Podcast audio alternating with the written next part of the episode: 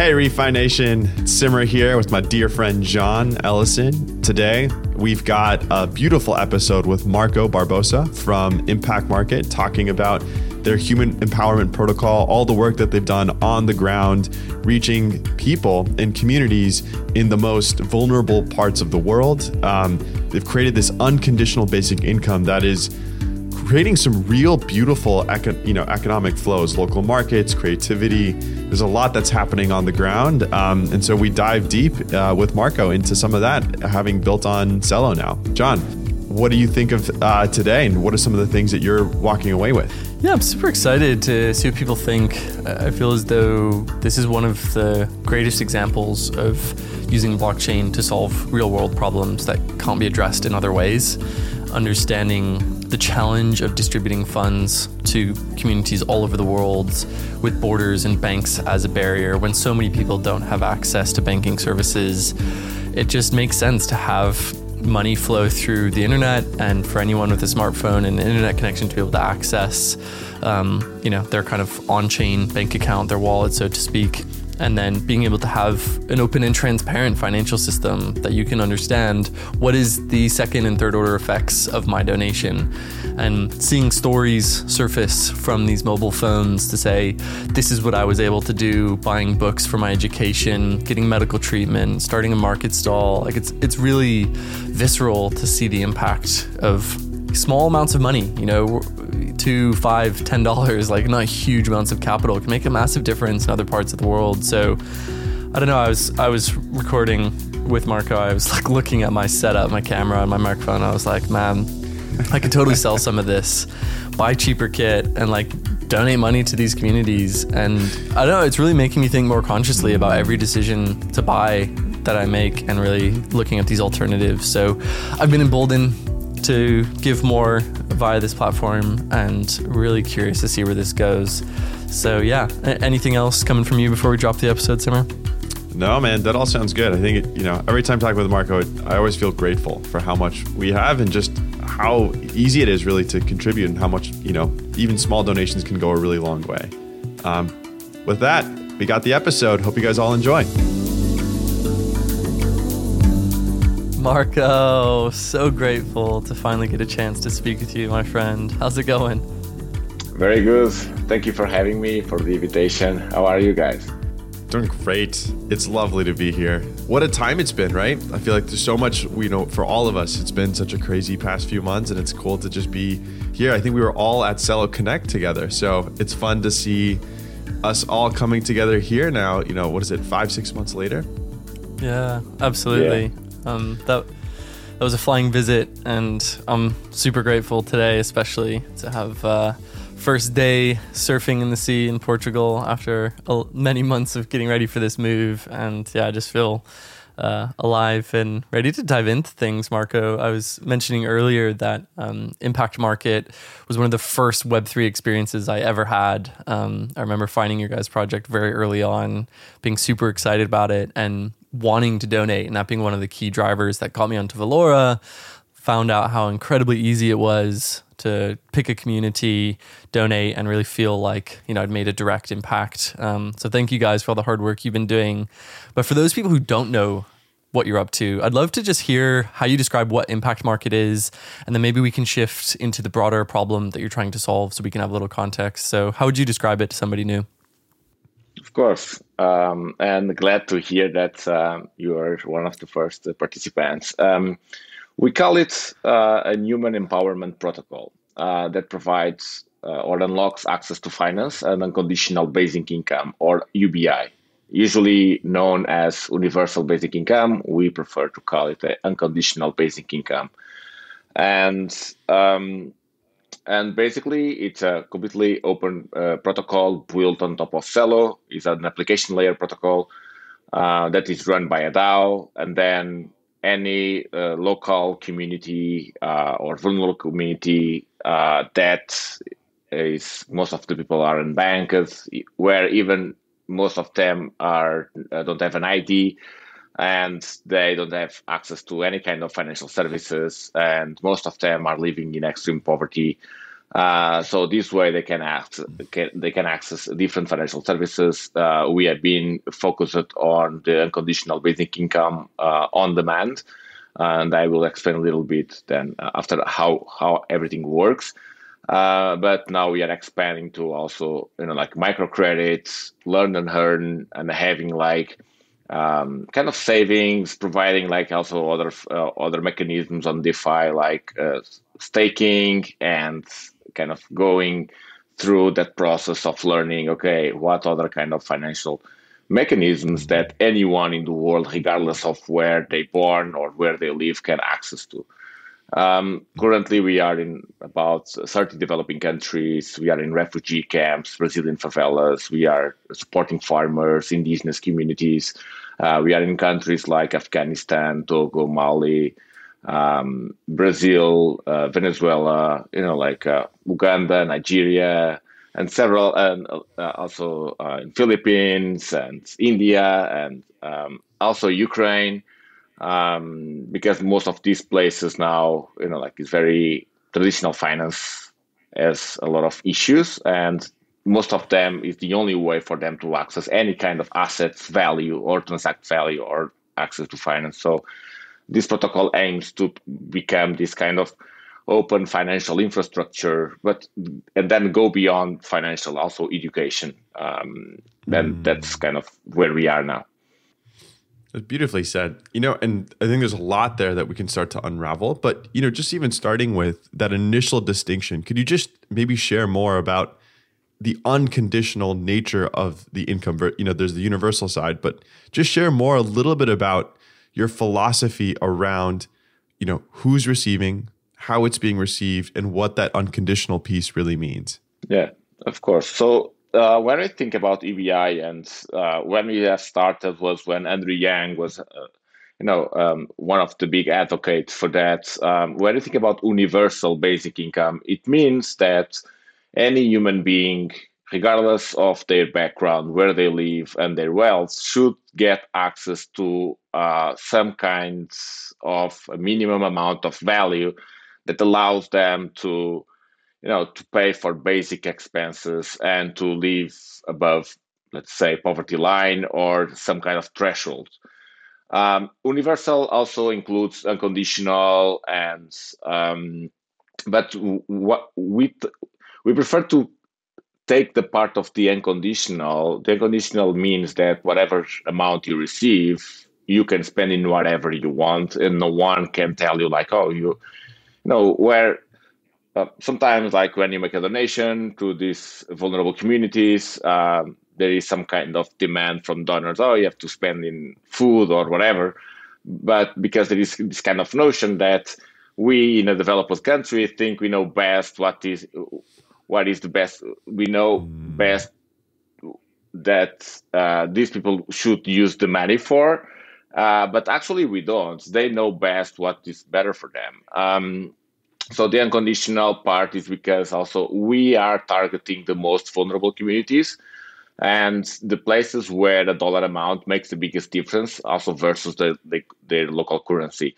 So we are targeting like um, people that um, prefer- preferentially uh, don't have any uh, access to, to finance, live in near or in extreme poverty, and where these communities actually like have been trapped in this uh, poverty cycle uh, where like or they live in a conflict zones or you know like there is some a lot of blockers from the governments or the the the banks or you know like uh, if you think now about the, there are a lot of countries where people cannot even withdraw their money from their bank. so that's where we because we should focus on the the people that need it the most that's why we prefer to say unconditional so it's not for everyone in the world it's for the most vulnerable communities so there is some kind of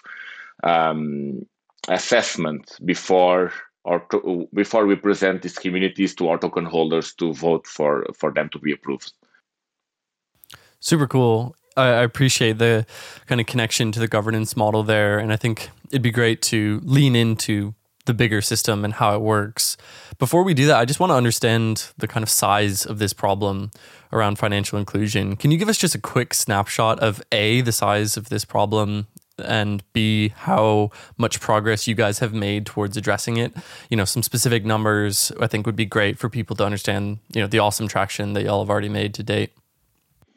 Uh, sure. Uh, we can think about different kind of verticals here. Uh, we can think about extreme poverty, where almost 1 billion people live in extreme poverty, meaning that by the global standards that they live with less than $1.9 a day. Uh, now I would say that these numbers kind of changes because dollar is kind of skyrocketing. Uh, there are almost 2 billion people that don't have access to any kind of financial services. Um, if you think about even in the US, uh, that a developed country, um, about 20, percent of the people don't have access also to a bank account. Uh, if you go to underbanked, that means that they can have access, for example, just a bank account, but not credit or other kind of financial services.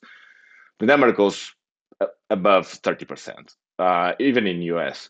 So if you look at like a and you combine all these, these, problems, and then there is another vertical that is the human potential that is trapped because people don't have access to finance. Um, and that access to finance is one of the biggest limiting factors for people to not, uh, you know, like empower themselves. Um, and um, so we are um, most of the people we are now supporting uh, almost 50,000 people in 30 developing countries. Um, and most of them don't even have an ID. They, they don't have access to any kind of financing. This is the first time that, but they have a smartphone, even if it's a very old smartphone and very little connectivity. But that's another kind of um, people think in the developing country that oh but they have smartphones so they must be like in a good position. No like smartphones and connectivity or communication let's say becomes one of the bases of any community or any civilization now. Um, i need to communicate because i need to have even if there is only one smartphone per family so if they need something any urgent medical call someone get information from something uh, that became kind of the um, one of the uh, basic human um, uh, necessities. Um, so just summing up, like uh, almost two billion people are unbanked, uh, one billion people in extreme poverty. I believe that within in the next in the the previous uh, like let's say quarters, that number skyrocket uh, just because of COVID. Uh, the studies at the beginning of, of the COVID, the studies were saying that we were going uh, behind 10 years of improvement of, of fighting extreme poverty just because of that, because suddenly like more than 400 million people will be in extreme poverty. And now like with inflation and supply issues and access to uh, natural or um, foods and uh, basic necessities also kind of became harder then more expensive at the same time. Um, so in this case uh, this is the, the kind of for example we are in afghanistan supporting a lot of communities. There a lot of women there. Um, we are in places like uh, Togo, Mali, uh, Venezuela, where there is a lot of limitations about aid and um, even having a bank account or even people that have like Bolivian uh, uh, um, um, uh, bolivars, um, they like it becomes kind of worthless. So another thing is that because we are providing access to the dollar, then uh, people are also edged against not only the blockers that exist on transacting value, but also the uh, the depreciation of the value that they have on their countries. So there is a lot of kind of issues here that it will not be possible without this technology. That that, that that's what makes me uh, a lot of excited because we don't ask for permission to just you know like it works anywhere. It, if you have any kind of internet connection, it works. You don't need to ask for permission to anyone. There are no blockers. Uh, it's completely borderless. We can scale very fast. If we thought about like having a centralized or a Web two traditional um, approach, we will have to go to each country, have a subsidiary there, maybe a bank, a bank there, but then we could not even send funds to the end beneficiaries because they don't have a bank account. Um, if we try to do a KYC, they don't have an ID on that country because they are fleeing away from other countries. They are refugees, and there is a lot of issues there. Um, so yeah, like it's a huge. There are it's a combination of different problems that are kind of increasing every day. Um, and that we are trying to go to the bottom and build a strong foundation and then so these people can actually uh, empower themselves uh, to go out of the trap they are in i love that and I and I think one thing that's been beautiful to see too, Marco, for you is like you know the the framing before you know around poverty alleviation still remains, but just like this sort of framing around, hey, how do we really empower the entire world at the base level? You know, maybe you know we, I know we've touched on a, a, number. You guys have done incredible work around. You know, I think you know you said fifty thousand right people reached. Maybe you could share some of the stories. You know, some of the ones in particular that you have found to be most meaningful around hey, we can really see how humans are being empowered in now getting access to the financial system. If there's any stories that come to mind, I think it'd be a beautiful, beautiful time to to, to hear them and bring them into the space. Um, yes, there are there are a lot, and actually, if you go to our app, there are the stories that people actually share on daily lives, like photos of their kids, of the school that is being improved, of the food that now they are able to get, a kind of a la Instagram style we are now planning to do it as an NFT so people can actually buy it and support those communities. Um, but yeah, like I just wanted to share. Oh yeah. Quick story. Yeah, somebody in the Ivory Coast who was able to open a market stall. Um, somebody who was able to pay for medical treatment in Lagos. Uh, likewise, um, yeah, a student talking about being able to to pay for books. Um, and that's a very small amount of dollars.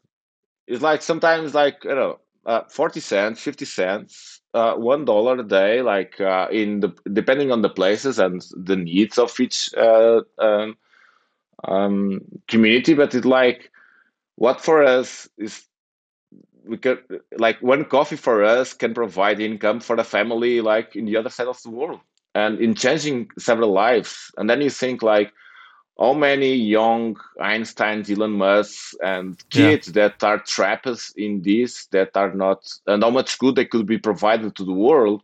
Because when we help someone on these conditions, they have been through all the stuff they had to. And when you give them an opportunity, it's not like giving an opportunity to someone in the developed country that can, ah, I can just go back to my parents' home and that's fine.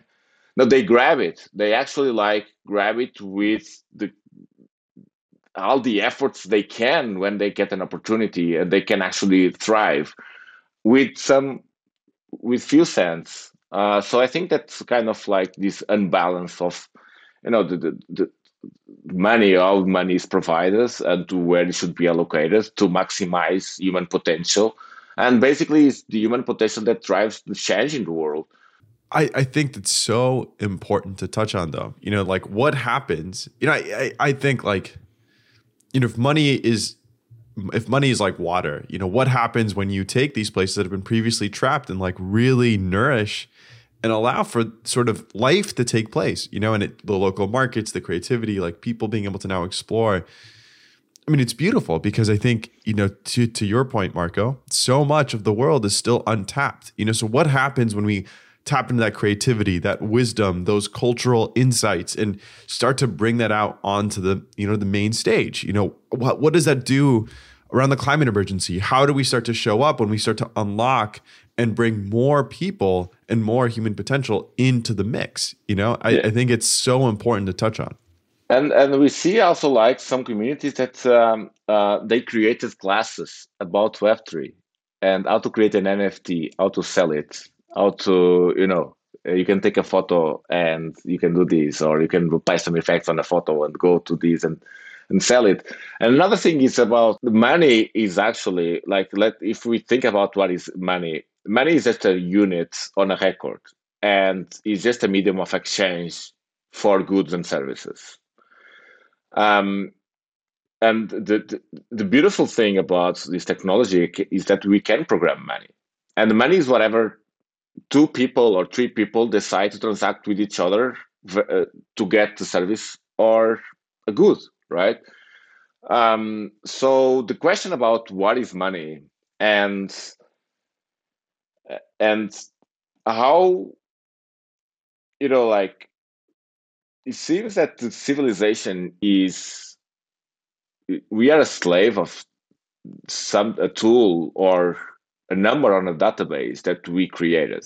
Um, and should be the other way around. Money should be like a, a tool uh, or uh, something to to empower ourselves and for the humanity to use for their greater good uh, is but it's not what, what is happening. Um, based on this it's like we are now developing what something like what we call a kind of a global community currency. Um, so actually we can scale much more than we can scale like 100 times. As soon as we we perceive that people transacting, you know sometimes they just need a, a good medium of exchange and the ability to if needed to cash out or cash in if needed but uh, but is not required.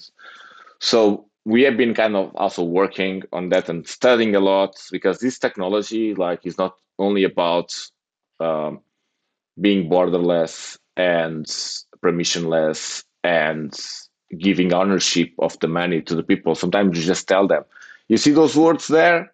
As long as you keep them, no one can take you the money away from you. It's yours. No bank, no. they say, "Oh, okay, okay, okay. I will save this." Um, so yeah, I just wanted to, to, to share that. It's it's amazing. It's also about like what how some lines of code and math can actually create some new systems um, that that that go away from the old traditional system. And I think you know, touching on the story of money a little bit, it's interesting that you've chosen to deploy on Celo with Valora, which is a super easy mobile app. Um, and I'd be curious to hear you unpack a little bit more about your decision to deploy on Celo. I know you guys did an IDO on Polkastarter, raised something like 500K. Um, and now there's quite a lot of volume through Celo and Valora being driven through your platform. So yeah, just wanted to unpack that a little bit more around what were your requirements, um, what led you to decide on Celo, and what's the experience been like? What kind of ecosystems come around to support you guys on that network? Um, yeah, there are a lot of reasons why we should sell. Um, first, there is a very strong alignment on the mission. Um, then it's mobile friendly, so it runs on any kind of old smartphone um, and it runs well. Um, another thing is that they already have uh, embedded uh, stablecoins. So, um, and on top of that, you can pay gas with a stablecoin. What it means is that we don't need to go around and okay, you have to download this wallet and have like this a, a bit of Ethereum so you can pay for transactions or you know like all these complicated uh, things that could, you know, uh, reduce the the uh, the adoption rate. Um, yeah, and we have been uh, using Valora, but we are working also on our um, uh, uh, because in some places our, our wallet is kind of designed for emerging markets and aimed to be as lightweight as possible and uh, use as little as possible of connectivity. Um, especially because in these places like our, a very very old smartphone, sometimes it takes some time to open the uh, the wallet. Um, but but people can choose which, which whichever because you know like uh, you can have three wallets with access to the same address. That's fine. Um, and also uh, like uh, Celo, uh, if when you go to the white paper, uh, Celo, one of the first primitives that they wanted to design the network for it was UBI. So the possibility to reach like one billion people without the, the network to crash, um, and especially on mobile because we can reach 1 billion people in laptops because there are no laptops. We see like in South, Southeast Asia and, and, and Africa and some places in Latin America that they they the same way there was the the jump uh, we uh, like there was a jump from the wire phones to cell phones so um, and that becomes now the kind of the standard having a, a, smartphone in some places they, they have a feature phone so we have kind of a connection with ussd code so they can get their money in their m-pesa but most of the places is like very old smartphone that works and they don't need to know about having Celo or the native asset of whatever. I have these dollars, I can transact and receive. That's fine, and that's it. Like uh, the fees are like zero point zero zero one cents or whatever in each transaction. Um, and and like that, all the team has been very very supportive. So um, and we are quite happy with the technology, and also is EVM compatible. So we can, if we want to go multi-chain, it will become quite easy. It's almost like copy paste. Um, so yeah, I think that those are kind of the main, and also like there there are a lot, there was a lot of effort from the Celo team to make sure there are a lot of local exchanges in these developing countries that accept Celo dollar. Um, and that that has been also kind of a very good way. They have also ambassadors in a lot of these developing countries, so we are very very aligned with the mission and the technology is built for our use case basically. Totally. Yeah, I think all of those specific features of the infrastructure make sense. And I'm glad to see that, yeah, you've got $3 million flowing through the system already, which is great. And um, definitely going to be returning to the Valora app after our conversation and getting another stream of donations going.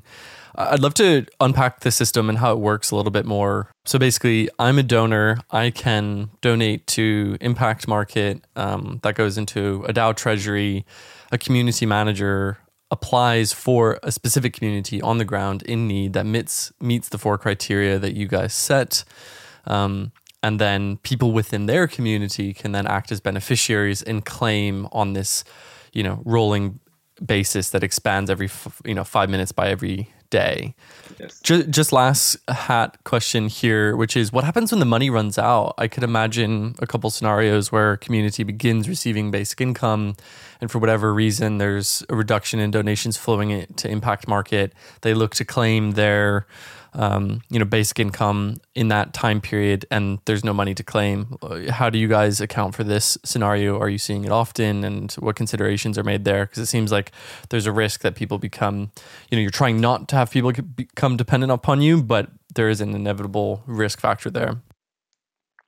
Um, yes, yes, that's one of our biggest limiting factors to to scale. Um, and what happens now is that uh, the amount that each community, as the money starts to drying out, the amount of each community can request from the DAO is always being kind of limited in order to make sure that at least a little bit goes to, or all communities can request at least a little bit.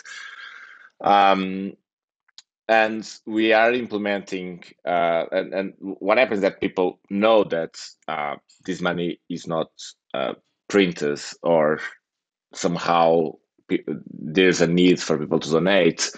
Um, so when they start the community, they are kind of aware of that. It's like, okay, it, it's it's kind of free money, but uh, it might not be available all the time.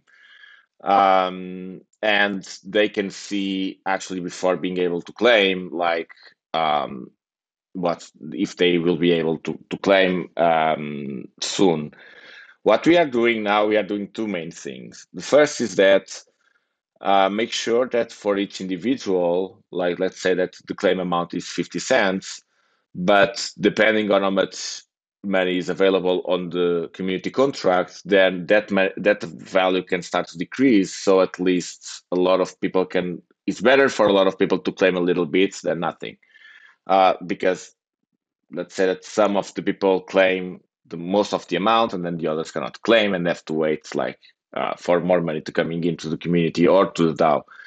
Um, and the other thing that we have been kind of designing for a long time is this kind of community currency so we can actually scale and the DAO can print more based on different factors in order as long as as long as the amount that um, each unit uh, has, it's it's enough. It's it, it's a good value, uh, or at least it's a value that can be useful. We try not to scale or to add more communities if there is not enough inflow of donations. And with these new community currencies, like depending on the value of the currency, can the communities can add or uh, can add more uh, beneficiaries, or the velocity that they can add beneficiaries can increase or not. Also, a way to to um, um, measure the supply. Other things that we are um, improving uh, for that is just like allowing you to just redirect interest. Uh, we are working with validators that they can um, um, redirect part of their earnings um, with dexes and also with nft marketplaces but this is to try to solve like the inflow of funding when there is no uh, not enough for the people that's kind of they already know that all right maybe i will not be able to claim uh, today maybe tomorrow or i will not be able to claim the 50 cents that I were expecting, maybe 20 cents today. But the maximum amount is always the maximum amount. So they know that over time they could will be able to claim, let's say, $500. Um, but but yeah, like that's one of the biggest challenges that we are um, now working on um, in order to, if we actually want to become one of the biggest contributors to eradicate extreme poverty and empower like 1 billion people by 2030 uh, we need to solve this scalability and only with this technology that's what I, I, was saying as well. It's not only about uh, basic income. Uh, that drives a lot of adoption and retention and usage and people get used to it in these communities. But then it's not only about scaling horizontally, but also vertically, where we can provide more access to financial services, microcredits, learn and earn, savings, or a kind of a pull together kind of style of savings uh, within each community. And these other kind of financial services, another is kind of crowd collateral lending. So I have tokens I can deposit for someone that needs a microcredit as a collateral so they can get access to a credit using credit using collateral from people that have PACT tokens or have other kind of crypto. Um, so that's also other ways that we are working on uh, in order to uh, expand and be able to scale.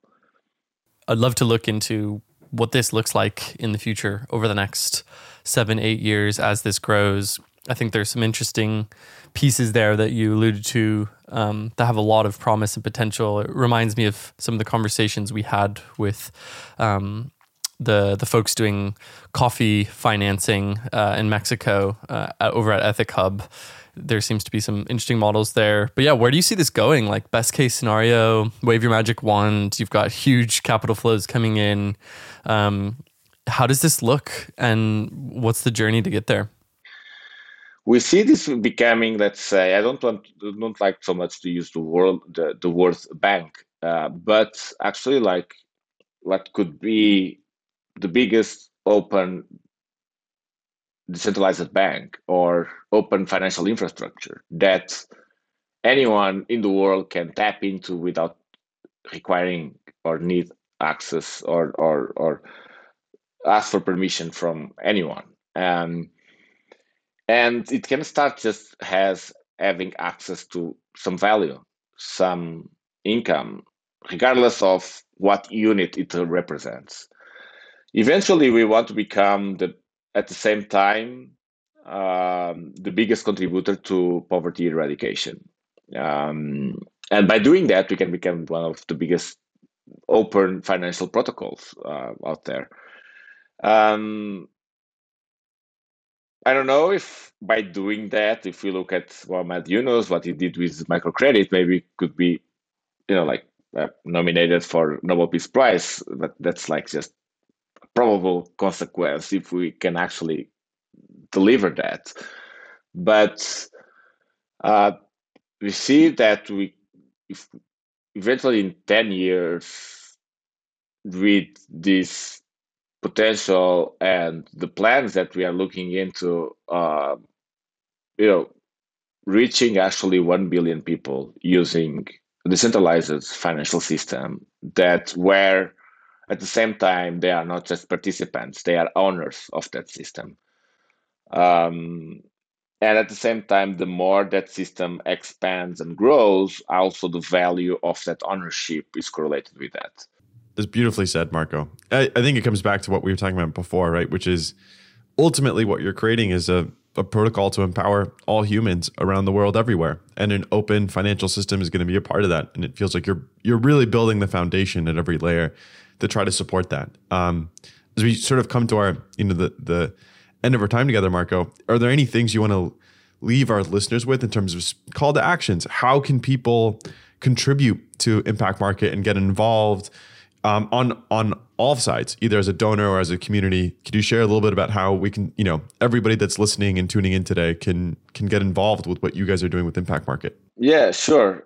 Making uh, donating to the protocol uh, is, of course, it is one way. Fundraising for the company, but also uh, for the protocol. Uh, so anyone that wants to help us, like partnerships with uh, funding or you know like reaching to more developing countries like um, um, Somalia, Ethiopia, Lebanon, um, that are kind of places that we have been trying to enter. Congo, we have a few communities there, but still uh, quite challenging. Um, so yeah, we have also an ambassadors program. So if anyone wants wants to join, and we can get them some PACT tokens to participate uh, um, on, on the governance and help us scale. Uh, we are, uh, as, as a protocol, we want to be open and transparent and borderless um, as a team. Totally, man. So many ways to get involved. I absolutely love the work that you guys are doing. I'm so grateful that you've come out at this particular time using the power of Web3 for the most good possible. I think this direct funding stream, unconditional income to people on the ground who need it most and really seeing what's possible when you provide people with the basic needs and looking yeah. at the businesses and relationships that can flourish from that is, is so profound. And so, for anybody There's, listening who wants to get involved, check out impactmarket.com. We got impact market underscore on Twitter, and Marco, your Twitter handle, M Barbosa, um, B A R R B O S A on Twitter. So, yeah, some things to jump into. Sorry, Marco, did you want to leave people with one last thing? Uh, yes. Uh, so, just, just one. Uh, last thing about what means being refi. Um, just one last thought uh, to leave here is that usually people look at refi as a lot of the planet, uh, but most than the planet there is the people. Um, so uh, something that we have been also working on is like so how carbon credits can actually help um, back a basic income or credit to fund these communities. So they mostly with farmers that we are exploring that is how carbon credits now that they are being on chain and being liquids uh, can actually then being used to back these local farmers so they can keep uh, kind of uh, regenerating the planet and at the same time empowering communities. So i think that this connection between people and planet is very important. And as refi starts to scale, I think this